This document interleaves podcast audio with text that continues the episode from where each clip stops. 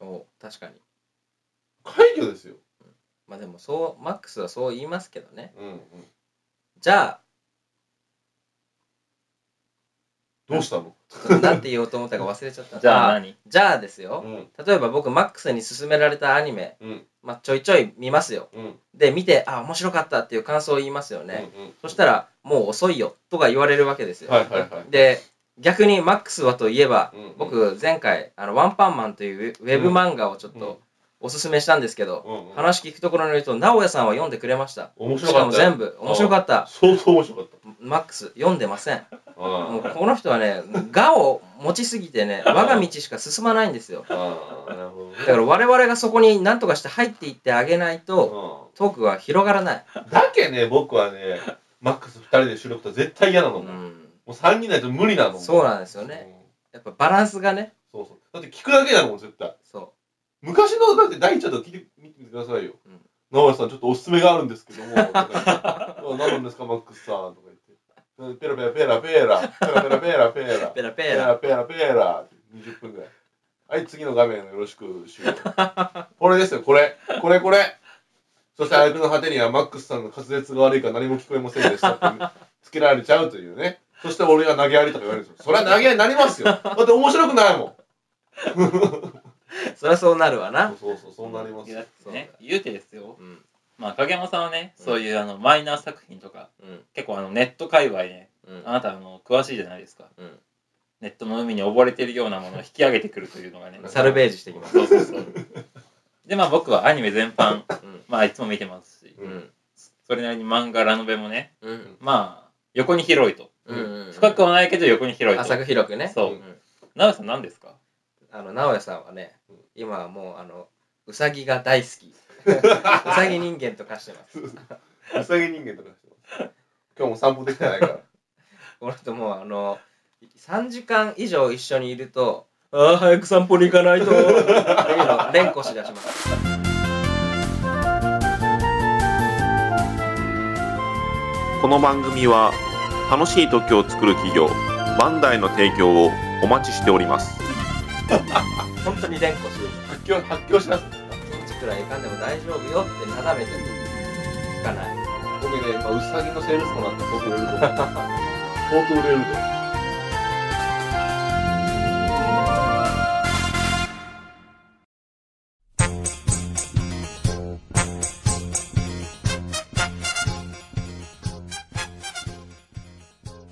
まあ僕は金銭面で崩かしましたけど奈良さんまあ画面的に崩かしましたよね僕ですか面白くないあなたの話があそうあのねどうどういうふうかというとね、まあ、影山さんはね多分、まあ、マックスの言うとおりサルベージ係でしょアンパンマンとかよく見つけましたよ、あ神作品ですよあれ面白いよね 単行本買いたいと思うぐらいの面白さうんあのねぜひここで面白さを語るわけにはいかないんだなもうね影山さんの言う通りです、あのーワンワンパンチで倒せるね そうそうそう人がねいろいろするって話なんですけど、もうこれはね語るべきじゃない絵がね圧倒的なんですよあそうですねだから原作を87話ぐらいかな、うんまで見て村井さんの書くやつを見るもうこれですよそうですね影山さんこれからもねこういうふうな素晴らしい作品をサルベージしてあのー、クズ人間しかいないリスナーさんにねどんどんねあの潤いを与えてほしいですマックスさんはなんて言いますかあのー、まあメジャー作品ですよ、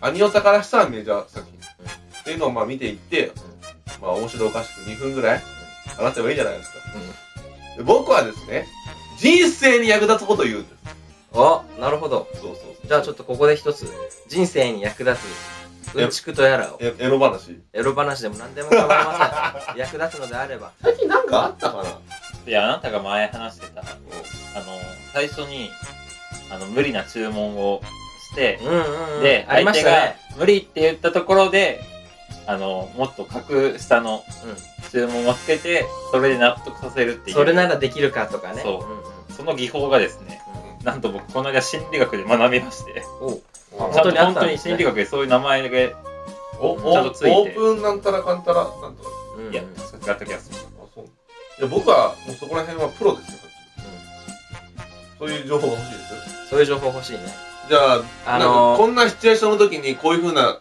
ことを、まあ、達成したいっていう時あるじゃないですか、その時に使える技を教えましょうじゃん。おって言ってくださいじゃん。何でも教えましょあーではですね、う。はいは実際に直哉さんが持っている技を使って、い。うん。僕やか、えーマックスがうまくハマった瞬間をというのを教えてく ださい。うまくハマった瞬間あ、これ聞いたなっていう。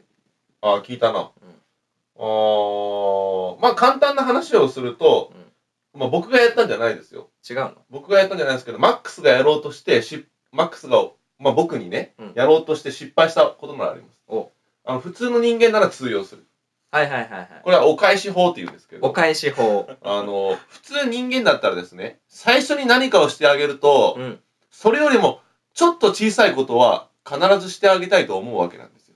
はいはいはい。例えば、今回で言うとね、マックスさんは、まあ、名古屋に30万貸したと。うん通常なら貸します3万。楽勝で貸しますよ。なるほどね。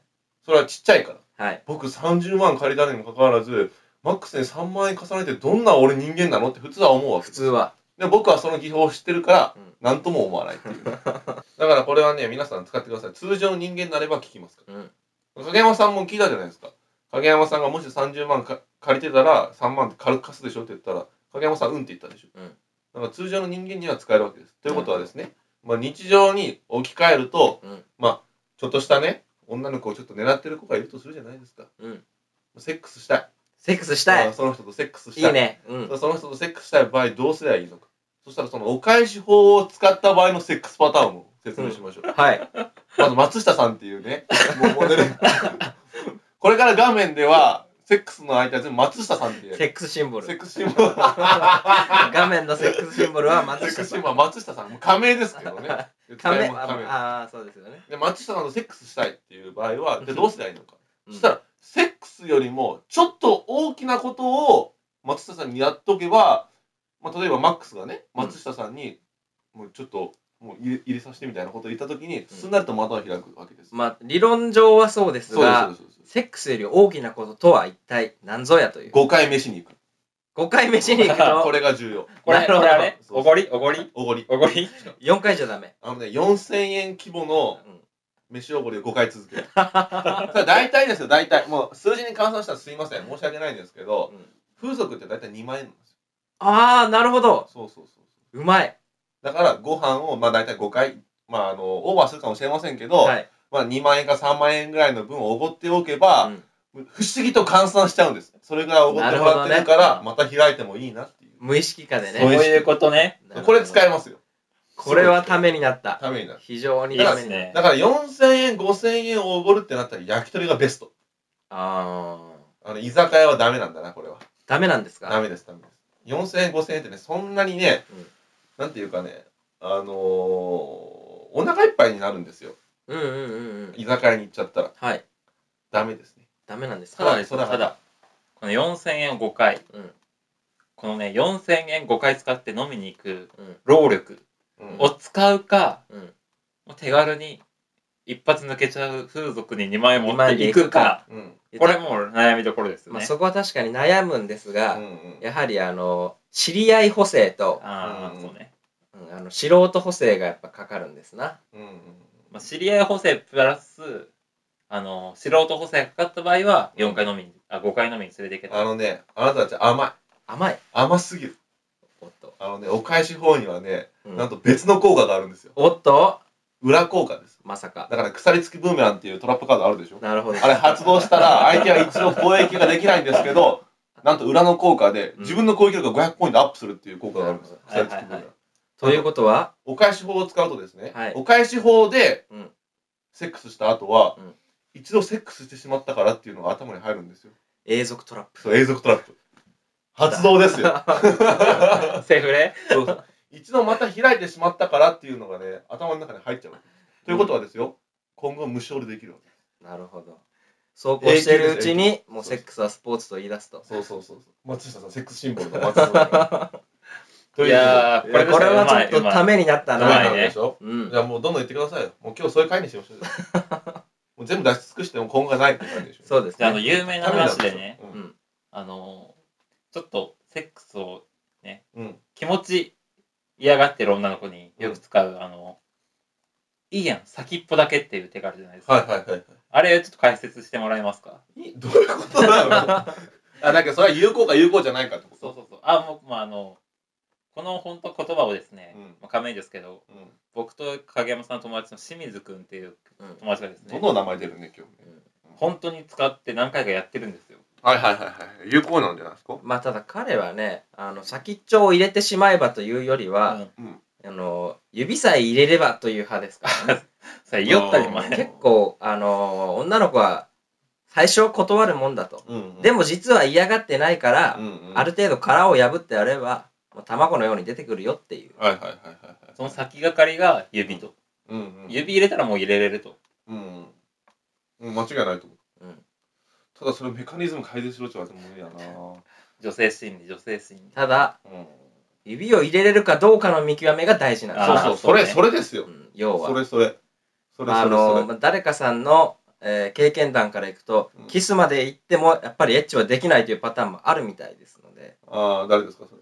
それはマックスの経験談 なんですけ俺、どそんな経験あったっけうん、いや特に相手が初めてだったりするとねうん。キスはしてもできないマックスは下手すぎるだけや。そんな話ないですそよ。れはあるなうんまあ、あの今後の画面リスナーほぼ童貞でしょう から、あのーどう どうやったらセックスできるのかっていう事情になってくるでしょうよ。うんだけどね、あれなんですよ。まずその、穴をこじ開けるまで、うん確かにマックスの言う先っぽだけ理論も大切だと思いますよ。はいでも今回ね、あのーもっと深掘っていくべきは、どうやってね、そういうシチュエーションに持っていくのが重要なんですよ。うんその指を入れるシチュエーション。うん童貞君からしてみたらね、もう陰部なんてもう、マル秘中のマル秘ですよ。見たことないし。うんそれをどう見ていくのか。まあ、過去のね、事例から見ていきましょうじゃおん。でマックスさん、初めて陰部を開いた時どういうふうなテクニックを使ったのか。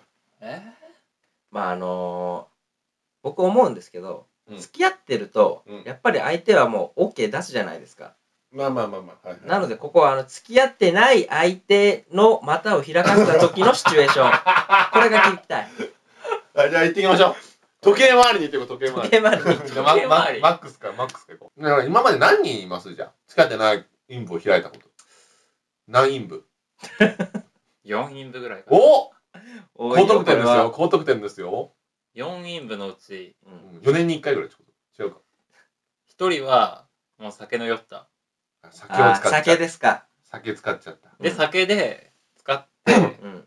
で、相手ベロベロ、うんあ相手ベロベロっつうか相手も酔って俺も酔って、うんで、僕何にもしません予定で寝て、うん相手から襲いかかられて、うん政治作ったっていうのと、まあ、僕何も手出してないですよ的な。うんうん。まあ、要は酔わせたっていうことですそうそうね。なるほどね。で、まあ、に2人目は、眠いけ寝ると言って、うん僕も寝ますよね。うんで、相手1人になるじゃないですか。うんじゃあ私も1人だけ寝るっていうので、うん一緒に寝てでとりあえず本当に寝るんですよ、うんで寝ながら寝たふりしながら「うーん」とか言って手回して、うん相手が嫌がらんやったら胸触ってそこから徐々に脱がしていくっていうパターンうんと、それはちょっとわかるんだな。でしょ、うんみ三つ目も確か飲んで酔っ払って全部酒掴んでてる。で確か寝てうん酔った勢いプラス、うん寝ぼけた手で行って、うんうん。嫌がらなかったんではいはいはいはい。そうですねどうですか、影山さん、今の。長かったですね。うんあの、言おうと思ってたのが長かった。長い。やはり、あの、久しぶりの画面ということでね。興奮しちゃったもの。う、興奮してるわ、トークは下手だわ。うん。面白くないわ。面白くないわ。いやじゃああなたたちのその策聞かせてくださいあのですね、まとめていきましょう、まとめてね。まず一つ言いたいのはですよ。うんマックスさんが言ってる話はうん、ほぼ役に立たない。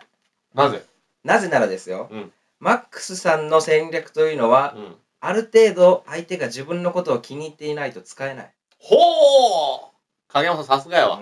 まあそこにたどり着くまでのあれうとん、そさすがやわ。う。もう、その日出会って、あ、この子とやりたい。うん。そういう時そんなのあ例えば、メルトモとかでメね。ルトモとかとあはいはいはい。会った時、あどうやって使うんだですかはいはいはい。ねわからないでしょ自分のこと気に入ってるかどうかとか。ホホテルまで持っていけないでしょル。うん。というかあのまずですよ大前提として僕、う初めて会った人にその日手出さないですからねいやいや、あのね、僕が定義したいのは画面リスナーはもうムンムンですから。もうビンビンなんですよ、ジョニーが。ジョニービンビンなんですよ。だからもう、何日も待てないだからさっき言った僕の方法もね、例えば5回、うん。まあ、飯をおご作りる。ましょう5週間かかりますよ、最短でも。うん。そんな待てませんもんビンビンで すから。それでね、もう1回のね、ご飯の時にもう行きたいわけですよ。うんそれをどうするのかっていうのを影山さんと僕で紐解いていきましょう。そうですねこの下手くその代わりに ね。大体ね、聞きたい。あなたたち、あっとその日にやったことあるんですかあ、僕は、僕一回ありますよ。おう。いや、まあでもですね、はい今、あの、影山さんが一人いますとうん、言ったんですけども、うんこの一人いる相手、うん。この人とあの、性の野獣みたいな人なんで、これ、あの、例としてダメです。いやいやいやい 相手がビッチだった場合、これはもうできますよ。や、は いはい。でもね、一つ言えるのはね、相手がビッチかどうか見定めるのも重要なんです。 彼の場合は、そもれはありますよねう完璧にビッチだったんで、いやいやいやいや、 それはあるね。まずね、敷居がね、低くなりますからね、うんビッチだったら。股を開く確率がね。そあのね、相手がビッチだったらね、一発でできる方法がある。おもう100%その日にできる。俺、童貞なんで経験させてください。これですよ。一発う。。それいけるんです一か発で、一発。これ二発やったことありますかこれで。あれ君、童貞とか言ってる上にちょっと上手くないとか言って、え、そうなんですよ。勉強したんすよ。とか言って、やっちゃうっていうね。これね、本当にじ、もう本当に使えますから。本当ですかぜひ使ってください。ちょっとそれ今度試してみます。試してみてくだうさい。ん。もうこの年になってもうというか、ていうか僕が使ってたのは10代なんで、まこの年になったらさすがに惹かれるかもしれなあい、。うん、そうちょっと惹かれるかもしれないですね。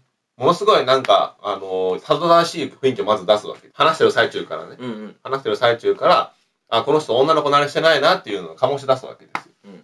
で、こいつちょっと童貞じゃねみたいなことを思わせといて、うんやっぱり童貞ってこと言っちゃうわけですね。うん童貞なんで、ぜひ経験させてくださいっていうのは、ビッチだったら、ちょっとかわかわいいかなみたいな感じでね。おー大体股を開くわけなんですけどこれがピッチの心理と。そうそうそうそうで重要なのはその時にやっぱりね自分の最善のテクニックを出すうん。これですよこれそのギャップ、確かにそれもありますし、うんビッチを見抜く目というの も、やっぱこれまた、こ そこの話こがやっぱ重要なわけですよ ね。どうやってビッチを見抜くんですもう大体俺俺兄弟がビッチやけどなあー僕はまず、あの、あるのは、うん背が低い女。あのそれ影山理論でしょそれ、うん出たもういつもの影山理論じゃないですかこれはね、高確率でビッチなんですうね。ん俺もそう思う、うん。これあるんですよ。うんちょっとぷよってる人でしょちょっとぷよっててる人。わかるわそかるうすげえわかるもう影山理論なんですけどねこれ これすげえわかるそして高確率で G 行為しそうなんかね画面的に最強のビッチ体型を決めておけばそのビッチ体型の人を見つけたらね画面リスナーの人はもうやれるってわけでうす、んあさっきの童貞技を使ったらね身この長コンボ150センチ。以下以下ね。まあ、150はなかなかおらんかもしれんけど、まあ、鍵、みんな小152とかでもいい、さく、小さうん、ければ。 148とかでもいい、うん。あと、あ、もうこれ絶対。うんただですね、あの、影山さんが言った身長低い子は、ビッチ理論は、うんほんと僕もう、今、ここまでのね、うん専門学校、職場、で、今の学校、うん全部に当てはまってるんですよ。あるんですよねこれはそうそう俺も本そう当にこれはあるんですよ。俺こもれそうはありますね俺もそうで、もう一つあるのが、うん全員胸は大体 C カップなんですよ。ちょっと大きいぐらい、これは本当に、あーちょっと大きいくらい。あのね B と C の間ぐらいと思う僕の専門にいたビッチ、身長150センチ以下の C カップやったんですよ。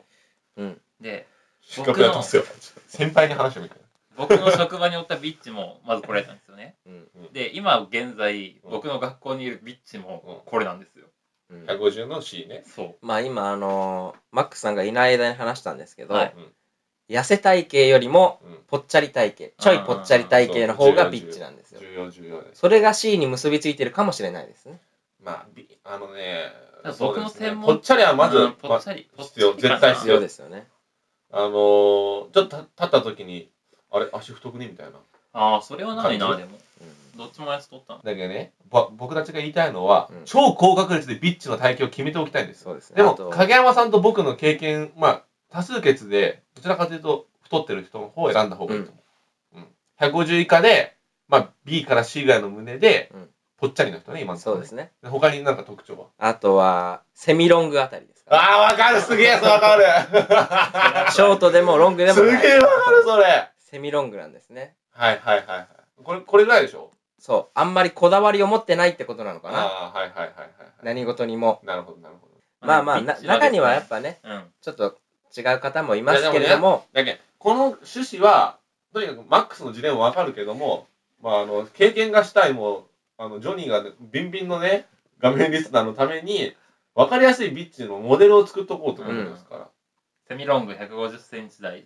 のまあ B から C うで、んまあおっぱいちょっと盛り上がってるんじゃねえぐらいそうですねそ服着ててもねうんじゃあ服装はどうしますか服装例えば、まあ、露出の多い服を着るだとかうんちいろいろありますよねょっと地味、ちょっと地味うん、派派手すぎない、手すぎない、うん露出が少ないのかうなん露出が少ないっていうか、なんて言ったらいいんかなスイートとか読んでそうななんうかんキャンキャンとは読んでないワンポイント古着着てますぐらいうんわかるあのね、露出が少ないっていうのはちょっと引っかかったんですけどん露出はあるっちゃあるんですけど、胸元とかでしょいやあのですねホットパンツとかは履くんですよはいはいただその下にレギンスを履いたりするなるほどなるほどなるほどねなるほど見せるけど見せないっはいはいはいっていうようなそんな感じかな肌見せねえよみたいなそうそうそうはいはいはいはい楽しいなうんこれこれこれこれこれこれですよ画面はねこれないそうですねうんあと他に酒は弱い強い。あー酒かここ重要ですよ。もうビッチは確実に酒絡めてきますからね。いやーまあねあれですよ酒はね話した時じゃないと分かんないじゃないですかうんうんうんわもうねマックスさんはねもしかしたら経験豊富なのかもしれませんだからね一つね越してるんですよ、うん画面リスナーのこと考えてみてくださいもうギンギンですよジョニーもう今回あれなの。話したこともないけど、 そうそうそうこいつビッチやなと見た目でわかる。そうそうそうそのねプロジェクトなんですよ我々は例えば、まあ、新入生で新しい高校に入そうりそうます見た見たら一発だから、新しい大学に入りますどのことやれるか、うんその見定めるラインをねうんボーダーラインを作っておきたいんですよ、そうそう。そしたら、あの、影山さんたちが言っていた、あの条件に、やつら当てはまるぞムッキーってなるわけだ。そういえばですね、今僕が専門でビッチ一人いるって言ったじゃないですか。うんもう一人ビッチいるんですよ。うんこれも確かに150センチ台。うん胸 B、うんセミロング、うん、うん、ちょっと地味、ちょっと地味。うん来ましたよ、これ。えーあまり露出しない、あまり露出しない。おううんそういうことですよ。足出すけど、そレギンス履いてうる。ほそらほらうほら。そういうことです合ってますほよらほらほら。まずそう、いうことまずこれを狙おう、新学 期は。そうですね新学期は新学期はまずこの女の子を探そう。そうだねうこんだけ。ね、僕たちの経験談からしても、うんまあ、集約しましたよ。あのね、これはね、大学生からバイト時代編そうでにす使ねあえる技なんですよ。高校卒業したあたりそくうらそういから高ね、校時代編で使える技を考えましょう。高校時代で使える技だだって考えてみてくださいよもうギンギンの時期ですよギンギンの時期高校の時はもうギンギンですよ、うんで高校の時に卒業していったらまあ俺先週やっちゃったみたいな感じの、うんうん俺進化しましたみたいなうん悪門から上門になりましたみたいな報告会があるじゃないですか、うんそれに勝ち残るためのうん術を我々がね、ただですよ、僕たち高校生の時、うんそんなビッチを何でも、何いでやも今なら言えるはずビッチわかります自分が高校生の時ですビッよ。チは分からないんですけど、うんまあ高校生であればお互いに、うんもうあのー二人きりで遊ぼうと言ってついてきた女はやれますよまあまあまあ。なるなれそうな人を選ぶとそなるほどねうまあ数声かけて今度遊び行こう今度遊び行こうと声かけて OK 出してくれたらもうやれるとうん、考あえじゃてあ声かけまくれということですねそういうことですね高校時代編は、うんであの大学生時代編は例のさっきの格好うんと対響してる人を狙えるそうもうこれ相当もう永久保存版ですよ もう今回マジででも画面リスナーはほぼ童貞と処女でしうんょどうするんでしょそうですねやっぱりあのー一回お店でもいいからやってう、ねうん、余裕つけた方がそう自信をつけた方がえねただそれですよ。それ、童貞が自分やったとして、言われたとして、うんそうだなってなります。筆下ろしですよ。風俗が。ならないでしょ。じゃあ各自筆下ろしの時のエピソード話しましょ大体ですね、まあこの人あのお店で筆下ろししてって言いますけど、い僕が去年誘うまで一回も行かなかった男ですからおね。店は全然行ったことなかったんですよいだからこそ言えるうあお店行ったった方がいいとはい筆下ろしでお店に行っても何にも恥ずかしくないしはいはむしろ素人女よりもお店の方が気持ちいいですからねいまあプロですからねもうこっちはあのゴルゴ状態で寝てたらいいわけですからただですよ、先にゴルフ風俗を知ってしまったらん、素人に絶望するかもしれない。あそれはあるねあーマクロンにねそれはあるねもし相手が初めてだったとしますよ。うんあれ風俗じゃこんなだったのに、全然こんななるほどねこと使えないっかて。に風俗の女の人、プラス演技使えますから、うん気持ちよくないのに気持ちいいふりしてくれますよね。これやってちゃったら、初めての女の人に気持ちいいかなって言って無茶してしまう場合がある。なるほどね。なるほどな。一理あるでしょ。確かにそれはあるな。ただそのね、そうなってくるとね、もうセックスの定義の話がになりますよ。まあ、あの自分が気持ちよくなるのか、相手を気持ちよくさせるのか、一体何のためにセックスするのかってなってきます。もう来自週は分がね、気持ちよくなるんであれば、もう、ふぐーって、あの、ただの人志みたいな、ただの課長みたいな、あれじゃまあ、ないですか。昔革の、命家あの、影山さんみたいな前儀しないっていうあれですかそうそうそう、そういうこともできるわけですよ。ただね、あのこのギンギンの画面リスナーは、そんなとこまで考えられるレベルじゃないですから。とにかく穴があったらやりたいでしょうからね。あと棒があったら入れたいですよ、それら。ただですよ、やるって言っても、まず考えるのは女の子第一ですよね。セックスは。そうですか彼はね、もう自分だけ気持ちよければそれでいい男なんで、はいはいはい。これダメです。僕はね、最初はそれでいいと思う。まあそう言いますけど、うそこそこ相手も満足してると思いますよ。そりゃん。知らんわ、そんなこと。 そんなことギンギンの時に考えられるから。あ、 そうです。そうそう、そういうことですよ。もう、開いてしまった自己責任ですよ。こんなこと言うきあれですよ。土壇場でね、立たないであったり、ういざ立てば、さんつけていったり、こんな失敗するわけですよ。ギンギンだったらね、ん。なるほどね。う。うんん。こんな失敗ありえますから。確かにありえますね。そう。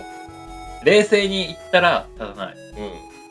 ギンギンになりすぎたらうん3つでいってしまう、このギリギリのラインを見極めて中間でいく術ですどういうこともう何言ってるかわかん ない。全部カットにしましょう、ここは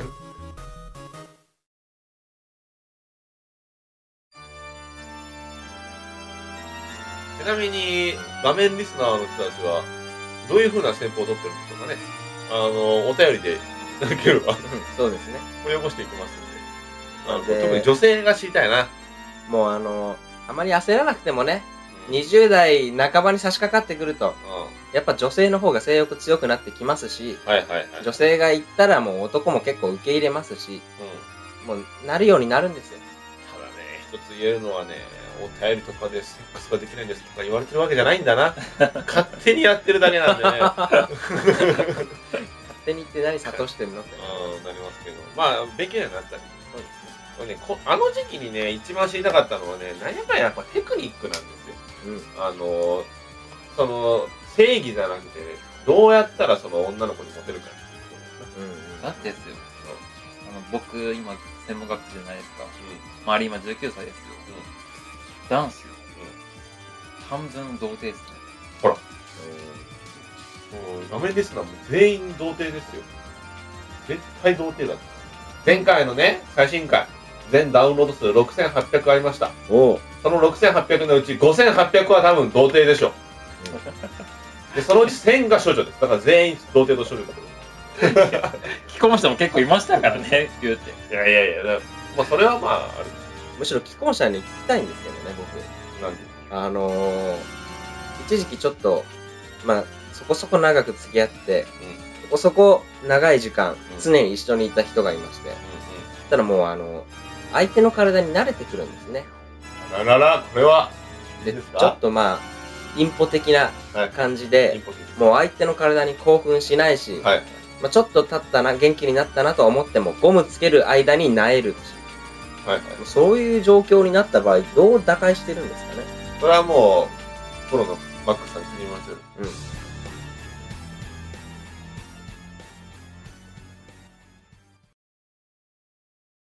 実際にね、あの、加藤隆のヒギレンジみたいにすごいです。お疲れた。疲れたのなんで歌いすぎちゃったかな。で大好きあれいかん なオウム返しならんな使っていただきます。これ本当に使えますから最強です、まあ僕はじゃあテクニック的なところよりスタンス的なところはい。